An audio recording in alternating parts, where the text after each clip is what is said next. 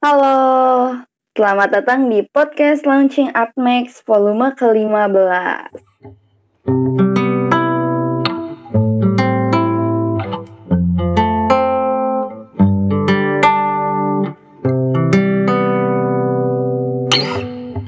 Sebelum kita mulai, kita mau perkenalan diri dulu nih. Uh, podcast ini ada gua Alwin dan temen gua Ada Pinky. Ping, lu tahu nggak uh, podcast ini uh, dia temanya apa? Apa tuh? Iya, gue sekalian jelasin kali ya. Jadi launching mm. Art Magazine volume ke-15 ini itu punya tema liquescent. Jadi lu tahu kan liquescent itu kan ada liquid-liquidnya gitu. Jadi itu artinya mm. tuh kayak menjadi air gitu loh, Ping.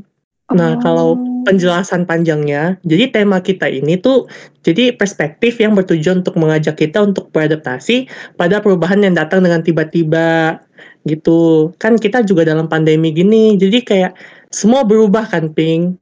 Mm -mm. Lu kuliah online kan? Betul. nah, jadi kayak kita tuh uh, dibutuhkan jiwa yang siap untuk menghadapinya. Seperti air yang berubah bentuk menyesuaikan dengan wadah yang ada gitu ping Oh, wow, menarik banget ya dari tema Artmax yang kali ini. Nah, kan itu kan tadi Awin udah ngejelasin tema Artmax-nya. Sedangkan kalau misalnya podcast ini juga ada temanya loh, Win. Apa tuh? Tema kita hari ini adalah Lead Yourself Through the New Era. Yeay. Yeay. Nah, di sini juga kita nge undang narasumber yang menarik banget nih. Pastinya bisa sharing-sharing santai-santai ya kita ngobrol terus juga bisa mendapatkan manfaatnya dari tema kita kali ini. Hmm, bener. Kita langsung sambut aja ya. Iya, kita langsung panggil aja narasumber kita. Kok Andi dari Segio Home. Halo, halo. Halo, Kak. Halo, halo, halo Alvin, halo Pinky, halo semua yang dengerin. Iya, halo kok. Iya, jelas ya suara saya ya. Jelas, ya, jelas. Oke, oke. Oke, mungkin sebelum kita mulai uh, lebih lanjut lagi, lebih dalam lagi, mungkin Koko bisa perkenalin diri dulu nih sebagai apa gitu kan. Mungkin pendengar juga belum terlalu kenal kok Andi itu tuh ya. siapa sih gitu. Iya, boleh, boleh. Uh, jadi nama saya Andi Financio. Uh, saat ini saya uh, apa founder dari Segio Home Uh, jadi Sigio Home ini adalah interior design and build uh, kita start dari 2007. Jadi uh, kalau mau lihat portfolio kita ya bisa cek di Instagram kita, desain-desain kita. Um, kurang lebih seperti itu sih kalau hari-hari apa uh, pekerjaan saya dan uh, tentang Segio Home ya. Hmm. Kok kalau boleh tanya nih awal mula Segio Home terbentuk tuh gimana sih kok? Ya jadi uh, Sejauh ini kan dari 2007. Jadi sebenarnya uh, saya itu lulus 2006 gitu ya. Dan saya bukan desainer nih. Hmm. saya bukan oh. desainer. Jadi saya dulu kuliah bukan uh, kuliah desain. Uh, jadi saya lulus uh, 2006. Saya sempat kerja dulu setahun, setahun lebih uh, di bank. Uh, saya kerja di bank. Uh, lalu teman saya dari waktu uh, dari temannya kecil lah, teman dari SD, dia baru balik dari luar, dia ajakin saya nih uh, bikin interior gitu, yuk buka interior. Soal itu saya juga nggak terlalu ngerti ya, itu apa gitu, apa kita bikin toko furniture atau seperti apa. Nah akhirnya uh, akhirnya 2007 saya start sama partner saya, sama ada satu lagi partner saya juga yang memang backgroundnya interior.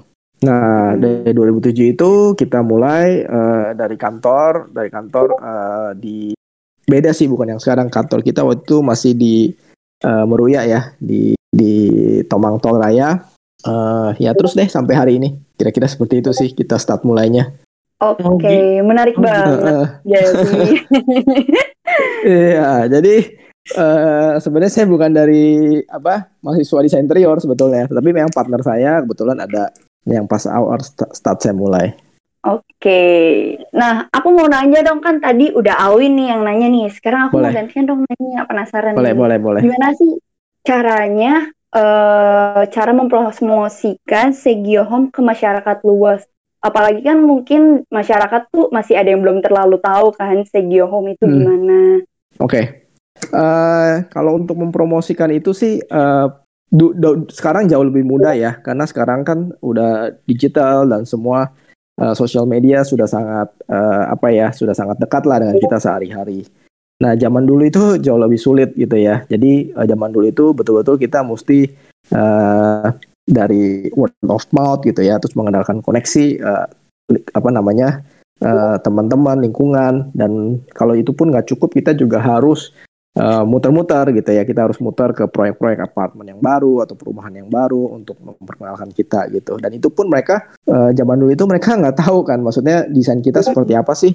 Portfolio kita seperti apa sih? Jadi kita mesti uh, mengenalkan dahulu gitu kan. Mesti presentasi dulu panjang lebar. Dan saya rasa sekarang sudah sangat jauh-jauh lebih mudah dan lebih baik gitu ya. Uh, sekarang sudah ada Instagram sehingga uh, itu kan bisa orang bisa mengakses dari segala tempat ya kan? Dari uh, baik di seluruh Jakarta maupun di seluruh Indonesia lah mereka bisa mm-hmm. melihat Instagram kita. Jadi satu uh, kemudahan lah. Tetapi di sisi lain dengan kemudahan itu pasti kan yang lain juga banyak di Instagram bukan kita aja ya. Mm-hmm. nah di sisi lain itu juga satu tantangan. Artinya kan semakin banyak yang yang pemainnya gitu semakin banyak yang bisa mempromosikan di sini. Tapi uh, kalau saya boleh meng, meng apa namanya membagi gitu ya tahapan-tahapannya hmm. ketika orang mengenal itu kan mulai dari aware dulu ya.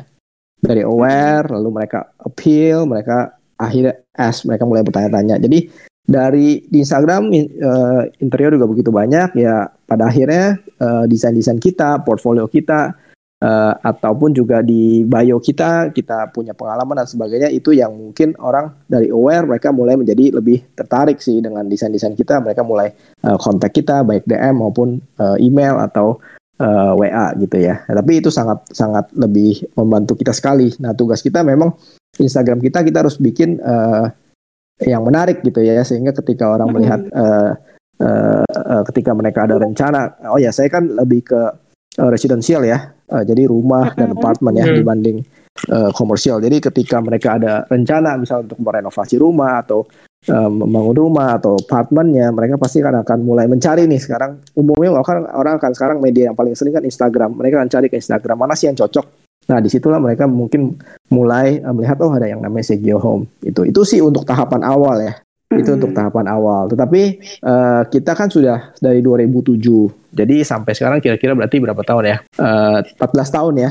Iya, 14, 14, 14 tahun. Nah, ini 14 tahun yang juga uh, satu hal yang kita harus jaga adalah dan nah tadi kan saya ada tahapan-tahapan tuh dari aware, appeal, ask dan act akhirnya orang dan akhirnya advocate. Nah, ini kita harus jaga sampai tahap yang terakhir ini klien-klien uh, kita itu uh, akhirnya mereka itu bisa happy dengan experience-nya happy dengan kita dan mereka bisa rekomend lagi ke teman-temannya. Itu juga satu hal yang kita mesti jaga sebetulnya. Dan ketika uh, orang misalnya merenovasi rumah umumnya kan uh, setelah rumah baru mereka akan housewarming gitu ya kumpul dengan keluarga. Di situ bukan hanya klien kita yang lihat yang lain-lain juga lihat. Nah itu uh, semua semua faktor-faktor yang kita harus uh, pikirkan untuk akhirnya orang mulai pelan-pelan mengenal uh, nama kita Segio Home gitu ya. Ya mungkin tahun-tahun awal pasti jauh lebih berat uh, dengan bertambahnya mm -hmm. tahun.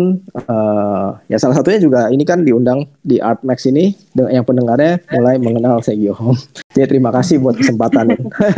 Iya tuh. Nah tuh kayak uh, kan emang bener nih zaman sekarang nih kayak orang-orang mau bangun rumah, mau ngedekor hmm. pasti kayak cari Instagram gitu langsung ngeliat yeah. portfolio gitu-gitu ya kok ya. Hmm. Instagram penting banget sih sekarang. Ya, betul, setuju. Nanti setelah ini mungkin kita bisa langsung ngobrol-ngobrolin tentang Instagramnya apa biar boleh. bisa di-follow kali ya.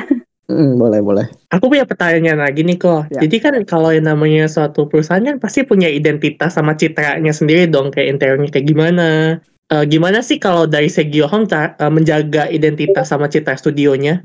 Oke, okay. um, kalau identitas dan citra sih sebetulnya kalau untuk perusahaan desain mungkin desain-desainnya ya yang yang orang akan lihat kira-kira oh uh, kalau kalian misalnya nanti lihat di Instagram Segyo juga mungkin uh, secara memang desainnya nggak sama semuanya tapi secara garis besar akan melihat benang merahnya atau arah desainnya atau taste-nya seperti apa.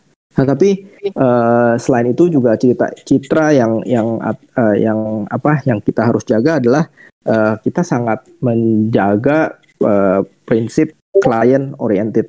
Jadi uh, buat kita apa yang kita harus jaga itu adalah uh, kebahagiaan si klien, kepuasan klien, dan itu yang tadi saya bilang secara overall klien itu experience happy dengan kita. Dan ini yang benar-benar kita harus jaga sih. Experience itu good itu dari awal sampai akhir. Jadi mulai dari mereka uh, melihat dari aware mengkontak kita sampai ke akhir. Dan makanya yang kita uh, yang tertinggi tadi saya bilang advocate adalah ketika mereka happy dan mereka merekomendasikannya lagi ke uh, orang lain yang ini yang benar-benar kita jaga dari dari awal sampai akhir. Karena kan kita ini desain dan pengerjaan dan kita ini adalah bisnis service. Jadi itu yang kita jaga mulai dari desain sampai ke uh, pengerjaannya dan sampai uh, servisnya gitu sih. Um, hmm. karena saya pernah baca gitu ya uh, ada satu profesor dari Harvard dia bilang kalau nggak salah namanya adalah Theodore Levitt gitu ya. Dia bilang orang itu tidak pernah membeli mata bor seperempat inch. Tapi yang dia beli adalah lubangnya, lubang seperempat inch. Maksudnya apa? Uh, maksudnya gini, kalau diterusin lagi, orang itu juga tidak pernah membeli lubang seperempat inch. Tapi yang dia beli adalah uh, lubang itu untuk memasang furniture. Dan orang itu tidak pernah membeli furniture. Tetapi orang itu membeli adalah uh, rumah furniture itu supaya rumahnya menjadi rapi. Dan dia ujung-ujungnya adalah dia membeli keperasaan puas, perasaan happy, perasaan bangga dan sebagainya. Nah ini yang mesti kita jaga. Jadi kita sangat client oriented. Jadi ketika mereka datang uh, kepada kita, kita uh, mulai dengan mendengarkan mereka kebutuhannya, mereka punya uh, taste seperti apa, kebutuhan, hobinya dan sebagainya sehingga pada akhirnya kan ketika mereka mau bikin interior untuk rumah mereka adalah mereka mempunyai satu impian rumah mereka nanti akan seperti ini, nanti di rumah mereka bisa seperti ini dengan keluarganya dan mereka bisa merasakan kebahagiaan itu. Nah, itu yang yang kita uh, jaga supaya apa yang mereka inginkan itu mereka bisa capai gitu. Karena secara desain tentu kita punya uh, taste dan kita punya oh harus desain seperti ini. Tapi untuk klien mungkin secara orang awam mereka nggak terlalu bisa membedakan sedemikian rupa gitu antara uh, perusahaan yang satu dan perusahaan yang lain uh, atau desain modern, modern kontemporer, modern tropis ya mungkin secara garis besar ada tapi secara detail sekali uh, itu juga mereka tidak tidak orang awam mungkin tidak bisa terlalu bedakan gitu sih. Tapi yang perlu kita jaga sekali adalah apakah Segio Home ini menjadi jawaban sebetulnya untuk ketika mereka uh, mau renovasi rumah atau mereka mau pindah rumah itu sih. Kira-kira seperti itu sih yang kita betul-betul uh, citra yang kita mau uh, jaga dan pegang teguh. Oke, menarik banget nih pembahasannya tentang uh, citra dari Segio Home itu sendiri. Yeah. Kan tadi uh, kan dari tadi kita udah ngomongin tentang Segio Home nih kok. Nah, yeah. sekarang aku mau nanya dong, menurut Koko sendiri nih, sebenarnya mm -hmm. Itu Koko itu adalah pemimpin yang kayak gimana sih? Kan kita mau nyambungin nih ke tema kita yaitu yeah. uh, lead yourself through the new era kan. Menurut Koko itu yeah. Koko adalah pemimpin seperti apa dan mungkin bisa ceritain sedikit gitu gimana sih caranya Koko memimpin sebuah tim? Oke. Okay. Kalau ditanya sebetulnya saya pemimpin yang seperti apa, terus terang saya juga agak bingung juga ya, tidak tahu juga menjawabnya seperti apa ya.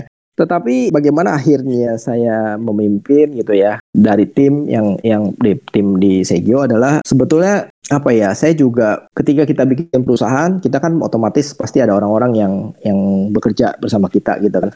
Nah mungkin orang-orang ini akhirnya saya ini juga mau nggak mau ya mau nggak mau harus memimpin gitu. Jadi mm-hmm. kalau ditanya pemimpin itu nature atau nurture gitu ya. Jadi uh, saya percaya nature itu penting. Jadi ada orang-orang yang mungkin uh, lebih berwibawa punya bakat atau talenta yang lebih besar lebih banyak gitu. Tetapi kan itu semua sesuatu yang tidak kita bisa uh, atur gitu ya. Tidak bisa kita ubah-ubah lagi. Jadi nurture ini sangat penting sih. Uh, dalam arti ya ketika kita mau mendirikan perusahaan dan kita harus harus berhadapan dengan orang ya mau nggak mau di sini mulai kita saya mulai belajar gitu kan dari saya tahun 2007 oh sorry sebelumnya 2000 sebelum 2007 saya kan menjadi uh, pengikut gitu kan. Saya kerja otomatis saya harus menjadi uh, tunduk di bawah pimpinan orang lain.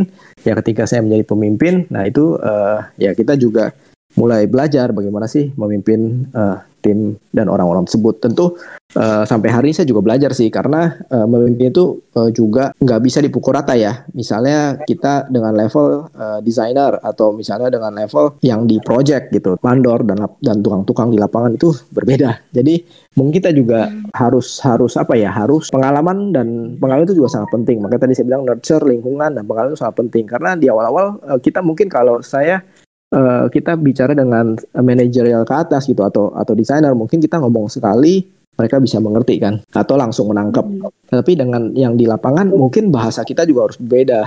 Penyampaiannya juga harus lebih sederhana gitu kan. Jadi nah ini kita mulai belajar sih. Jadi saya saya saya rasa nature itu penting, bakat itu pen, uh, uh, penting, tetapi itu bukan sesuatu yang kita bisa ubah lagi dan kita perlu hmm. praktis, perlu apa ya, perlu apa namanya di lapangan itu perlu pengalaman dan mulai uh, jam terbang itu penting sih waktu kita memimpin ini seperti apa, memimpin divisi ini seperti apa, ketemu dengan orang yang seperti ini dengan apa. Dan saya di bisnis ini juga kan bertemu dengan orang banyak sekali dengan berbagai macam ya.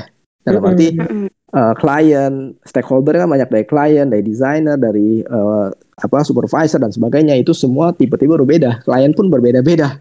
Klien itu ada yang yang, yang uh, macam-macam lah, ketemu orang dengan macam-macam. Jadi di sini juga saya belajar bagaimana uh, ketemu dengan orang, orang itu mungkin punya background yang berbeda-beda, punya pemikiran yang berbeda-beda uh, dan uh, tim itu juga punya uh, level yang berbeda-beda ya kita harus uh, mengikuti bahasa mereka, mengikuti uh, standar mereka, mengikuti level mereka sehingga kita bisa uh, connect gitu ya dengan tim-tim kita sih. Oh gitu.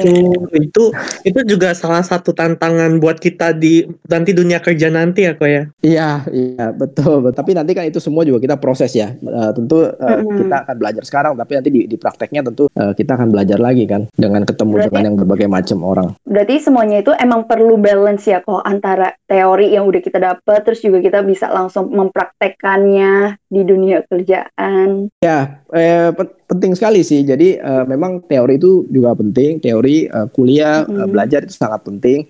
Tetapi prakteknya itu juga sangat penting. Jadi saya juga banyak mm -hmm. menerima eh, mahasiswa-mahasiswa magang. Saya banyak menerima ya banyak yang uh, mereka cukup kaget gitu di lapangan karena banyak yang mungkin di lapangan itu di kampus tidak diajarkan. Tetapi banyak kuliah-kuliah yang eh, kampus-kampus yang uh, baik sih menurut saya. Apalagi sekarang saya melihat uh, porsi magang itu sudah ditambah. Jadi kalau dulu kalau nggak salah mungkin dua bulan tiga bulan ya. Sekarang uh, mulai enam bulan. Jadi saya mulai saya lihat uh, mungkin kampus juga mulai melihat uh, magang atau praktek di lapangan itu sangat penting. Jadi magang-magang saya banyak yang ikut menjadi uh, asisten saya, ikut saya meeting, ikut saya di lapangan. Jadi mereka mulai melihat bagaimana sih komunikasi dengan klien. Beda dengan komunikasi dengan dengan uh, di lapangan dengan supplier dan sebagainya. Itu komunikasi semua berbeda. Dan mereka mulai melihat oh bedanya seperti ini. Dan mungkin dunia dunia real itu mungkin lebih lebih lebih keras gitu ya. Jadi kalau hmm. misalnya uh, saya selalu bilang sih sama yang magang. Jadi uh, kalau mereka magang dengan saya saya akan treat mereka itu uh, seperti uh, staff saya secara profesional gitu. Jadi kalau kalian salah saya akan tegur juga. Karena kenapa? Karena kalau kalian dengan mental, maksudnya kalau kuliah kan jelek-jeleknya itu kalau misal salah ya paling uh, mungkin nilainya lah berpengaruh terhadap nilai gitu kan. Tetapi uh, pengalaman saya, saya salah, saya bisa uh, rugi ratusan juta begitu kan. Dan itu real gitu. Karena satu kesalahan saya bisa rugi dan itu uh, efeknya jauh lebih besar. Jadi uh, ketika mungkin ketika kita sudah masuk di dunia real kita uh, lebih lihat oh realitanya lebih lebih keras ya seperti ini ya jadi ada baiknya hmm. ketika magang kita mulai belajar sih oh ternyata di lapangan itu uh, teori itu penting tapi juga banyak yang berbeda dari teori seperti itu sih. Nah saya kalau mungkin uh, apa di kampus telat ya paling telat 5 menit 10 menit kan nggak apa-apa ya. Mm -mm. saya pernah telat 5 menit lalu tinggal oleh klien. Kalau ditinggal kan kita kehilangan uh, project gitu kan bisa ada ada yang ya, seperti betul. begitu sangat begitu disiplinnya sehingga lima menit saya ditinggal. Nah waktu saya kuliah juga saya juga uh, sering telat juga kan.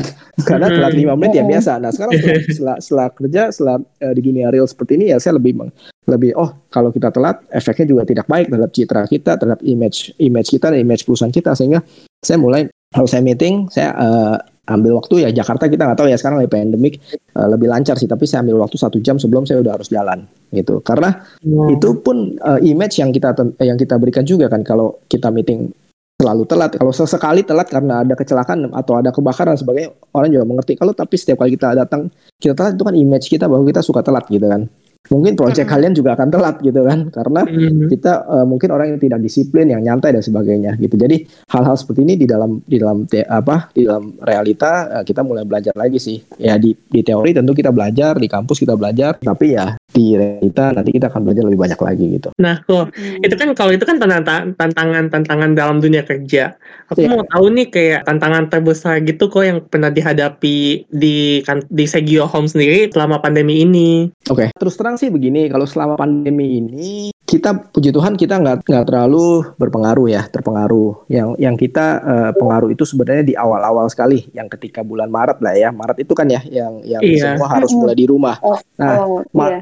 Maret April lah semua kan semua orang shock gitu ya. Orang kaget ini penyakit mm -hmm. apa kan? Semua semua di rumah dan dan benar-benar tidak ada aktivitas. Di situ saya juga cukup cukup shock juga gitu kan karena tidak ada yang uh, telepon, DM semua tidak ada gitu. Jadi wah kita juga mulai panik juga. Tetapi akhirnya setelah mulai lewat April kita sudah sudah jalan lagi secara normal sih. Uh, jadi uh, puji Tuhan nggak terlalu nggak terlalu panjang sih uh, pengaruhnya. Uh, di bulan Maret itu saya juga ketika terjadi seperti itu saya ada ada ada shock juga. Tetapi kita lebih tenang. Kenapa? Karena sebenarnya secara internal di tahun 2010 kita sudah pernah melewati krisis krisis internal ya. Jadi kita mm-hmm. sudah mulai di tahun setelah 2010 itu kita sudah sudah berbenah, kita sudah lebih rapi-rapi. Jadi segala sesuatu kita lebih efisien, baik secara keuangan, baik secara tim kita sudah merampingkan dan sebagainya macam. Jadi ketika ada pandemi di Maret itu sebenarnya kita sudah lebih siap sih. Mungkin kalau tidak ada 2010 kita lebih pusing lagi bagaimana nih kita bertahan. Jadi jadi di Maret itu kita uh, mulai bertahan, kita mulai mengkalkulasi ini kalau terjadi terus sampai seperti ini kita bisa bertahan berapa lama secara cash flow dan sebagainya. Dan proyek-proyek kan banyak yang nggak boleh jalan saat itu kan. Nggak boleh kerja kan.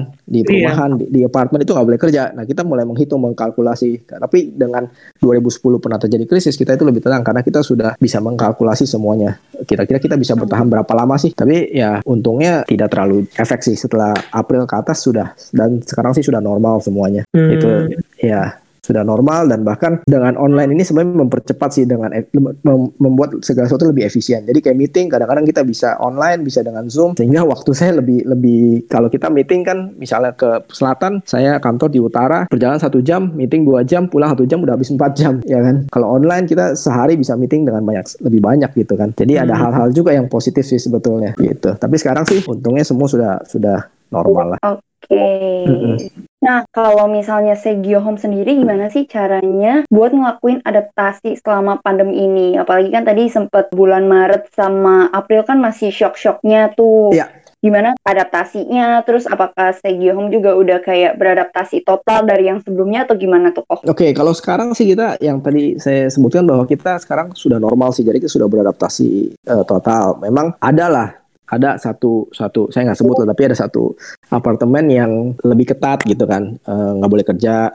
Atau enggak kalau kita kerja di apartemen waktu dibatasi atau kita punya tukang-tukang itu mereka harus uh, tes seperti itu sih. Tapi secara bisnis overall sih sudah normal. Nah bagaimana kita mengatasi? Uh, mungkin kurang lebih seperti yang tadi saya bilang sih. Jadi pada saat di April itu kita lebih tenang. Mungkin banyak uh, ya saya tahu sih banyak banyak banyak perusahaan atau banyak orang yang mungkin tidak punya uh, privilege seperti kita panik karena mungkin persiapannya kurang sehingga mereka punya waktu bertahan lebih sebentar.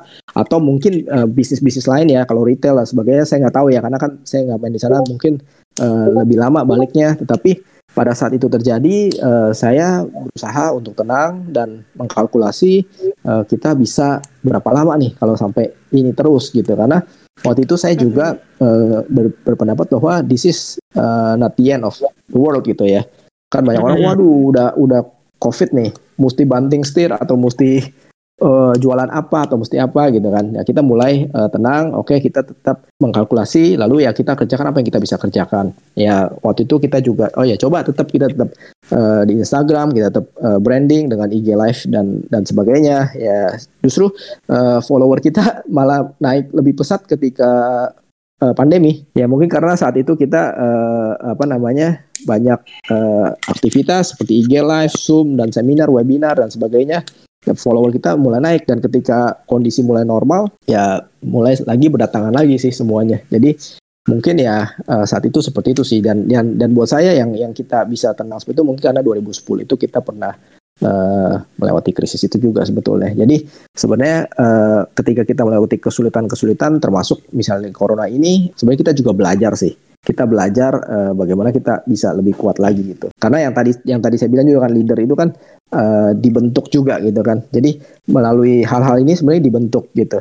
Uh, mungkin saya sharing sedikit ya. Pertama kali saya project pertama saya kali saya itu saya mendapat klien yang sangat buat saya berat sekali gitu. Tetapi di situ saya dibentuk gitu. Jadi sebelum saya mulai di sini mungkin saya kalau saya tiba-tiba mengalami masalah seperti ini mungkin saya nggak kuat tetapi karena di awal itu uh, buat saya, saya itu sangat stressful buat saya karena uh, itu kan saya masih baru gitu kan. Saya masih baru lalu kliennya juga uh, demanding dan tuntutannya juga tinggi dan malam-malam dia bisa telepon uh, itu sangat stressful buat saya. Tapi di situ justru saya uh, terlatih gitu sehingga ke depannya saya menghadapi project-project yang lebih banyak yang lebih yang lebih uh, jelimet dan sebagainya sehingga menjadi biasa aja gitu jadi sebenarnya ujian-ujian atau kesulitan-kesulitan seperti itu juga membuat kita lebih kuat sih sebetulnya. Termasuk hmm. pandemi ini. Ini sebenarnya pandemi ini kan kita uh, saya gitu di 2007 kita sudah melewati beberapa krisis berarti kan. Nah, ini salah satu lagi ujian juga buat kita. Kita bisa melewati lagi enggak? Nah, puji Tuhan kita bisa melewati pandemi ini 2009 juga pas krisis kita lewatin krisis internal juga kita bisa lewatin. Nah, ini sebenarnya buat klien juga dia uh, sebagai satu apa ya? Oh, saya ini kan dari 2007 2007 Artinya bukan oh udah adu lama-lamaan, tetapi artinya ini uh, perusahaan yang yang ketika mereka lihat oh sudah lama artinya sudah teruji begitu kan. Dan ini satu hal yang baik juga hmm. untuk uh, branding kita. Hmm. Gitu kira-kira. Oh, keren banget kok. Ini uh, seperti sesuai yang tadi Koko bilang ya jam jam terbang experience itu sangat penting kayak. Ya. Kita bakal belajar terus meskipun udah lama pasti ada tantangan-tantangan baru yang bakal dihadapin lagi.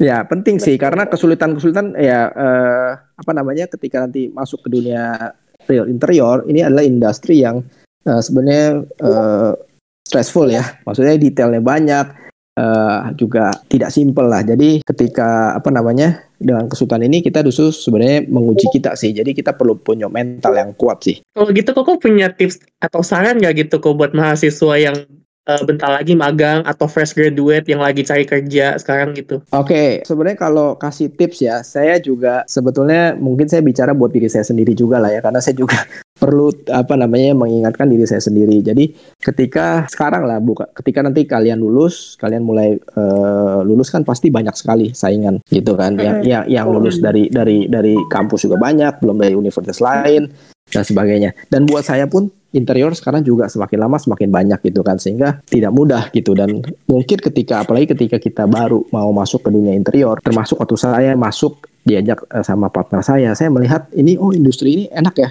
Karena kita tiap hari lihat yang bagus-bagus gitu kan. Hmm. atau kita lihat di majalah kan interior kan desain keren-keren ya kan ya. Eh, modis-modis dan sebagainya. Ini dunia yang dunia yang indah lah. Tapi ada betulnya tapi kita juga harus mempersiapkan mental kita karena di satu sisi ada ada ada kesenangannya lah. Apalagi kalau yang memang passionnya adalah dunia interior ketika mereka lulus dan mereka bisa bekerja sesuai passion mereka itu baik sekali. Tetapi di satu sisi mungkin kita juga harus melihat ada tantangan dan hal-hal lain yang tidak seindah yang kita bayangkan. Misalnya kita ketemu klien-klien yang yang tidak sesuai dengan ekspektasi kita lalu kita ketemu dengan supplier-supplier yang mungkin tidak sesuai ekspektasi kita atau masalah-masalah belum masalah-masalah di pabrik dan di lapangan dan sebagainya itu kita perlu mempersiapkan mental kita dari sekarang sih. Jadi saya dari 2007 dulu banyak uh, interior gitu kan dan dan saya bukan bilang artinya saya lebih baik dari mereka enggak tapi banyak juga sampai sampai hari ini nggak bertahan. Jadi selain kita bisa desain, kita punya taste, kita juga perlu mempersiapkan uh, mental sih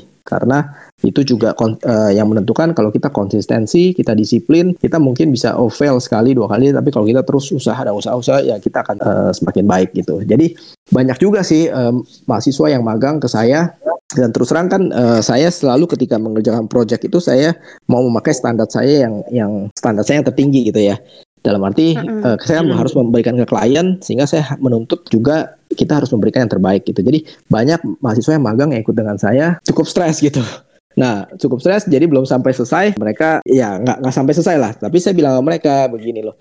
Kalau uh, dengan saya dengan saya aja uh, sudah sudah sudah tidak kuat gitu. Nah, lebih baik sebenarnya belajar dengan saya gitu daripada nanti di, ketika ketemu dengan klien, ketika kamu mengerjakan rumahnya, lalu rumahnya berantakan, atau rumahnya hasilnya nggak bagus, itu kamu pasti akan mendapatkan uh, tekanan yang lebih besar lagi. Bisa banyak hal, bisa sampai kamu harus menderita ratusan juta sampai miliaran gitu. Kalau uh, kan kalau sampai orang nggak happy, ya bisa sampai kejadian seperti itu gitu kan. Dan saya pun di awal-awal juga ada kejadian seperti itu yang saya bilang klien saya yang pertama karena kesalahan di sana, di sini udah saya udah menjalani dengan stres dan akhirnya uh, apa pembayaran juga ada yang ditunda dan akhirnya kan itu efeknya lebih besar. Jadi di magang ini sebenarnya kesempatan untuk belajar uh, bagaimana menghadapi ini. Jadi uh, tuntutan saya sebenarnya simple sih supaya kalian itu juga punya standar seperti saya. Kurang lebih seperti itu sih. Jadi mungkin saya juga bilang uh, tips buat uh, yang mau masuk dunia kerja termasuk tips buat saya ya saya harus terus apa namanya harus terus mengasah diri saya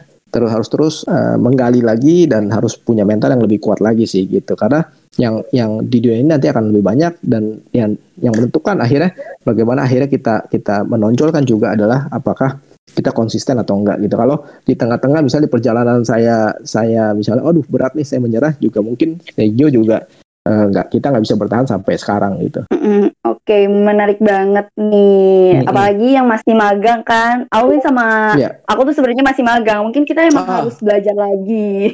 Sama sama saya juga sampai hari ini masih belajar karena dunia ini kan banyak sekali di dunia interior ini banyak sekali yang yang baru ya material-material juga Mm-mm. baru ya kan. Iya. Uh, cuman sekarang lagi pandemi ya kita pameran mungkin lebih susah ya. Kalau dulu kan kita kadang-kadang misalnya ada pameran material atau apa di di China pun kita juga pergi gitu kan. Nah tapi sekarang ya lebih susah sih. Tapi ya harap-harap ini selesai kita bisa lebih belajar sama-sama lebih banyak ya. Iya kok. Emang sih Hmm. aku sekarang lagi uh, magang di kantor aja tuh kayak tiap hari tantangan baru semua kayak baru gitu kok. Jadi kayak belajar banyak banget gitu kok. Iya iya iya iya. Bagus sih. Sebenarnya magang ini program yang bagus sih bisa belajar banyak. Iya, Jadi kalian betul uh, banget. semester berapa? Semester 6. Iya semester 6 kok. Oh, sip sip. Iya.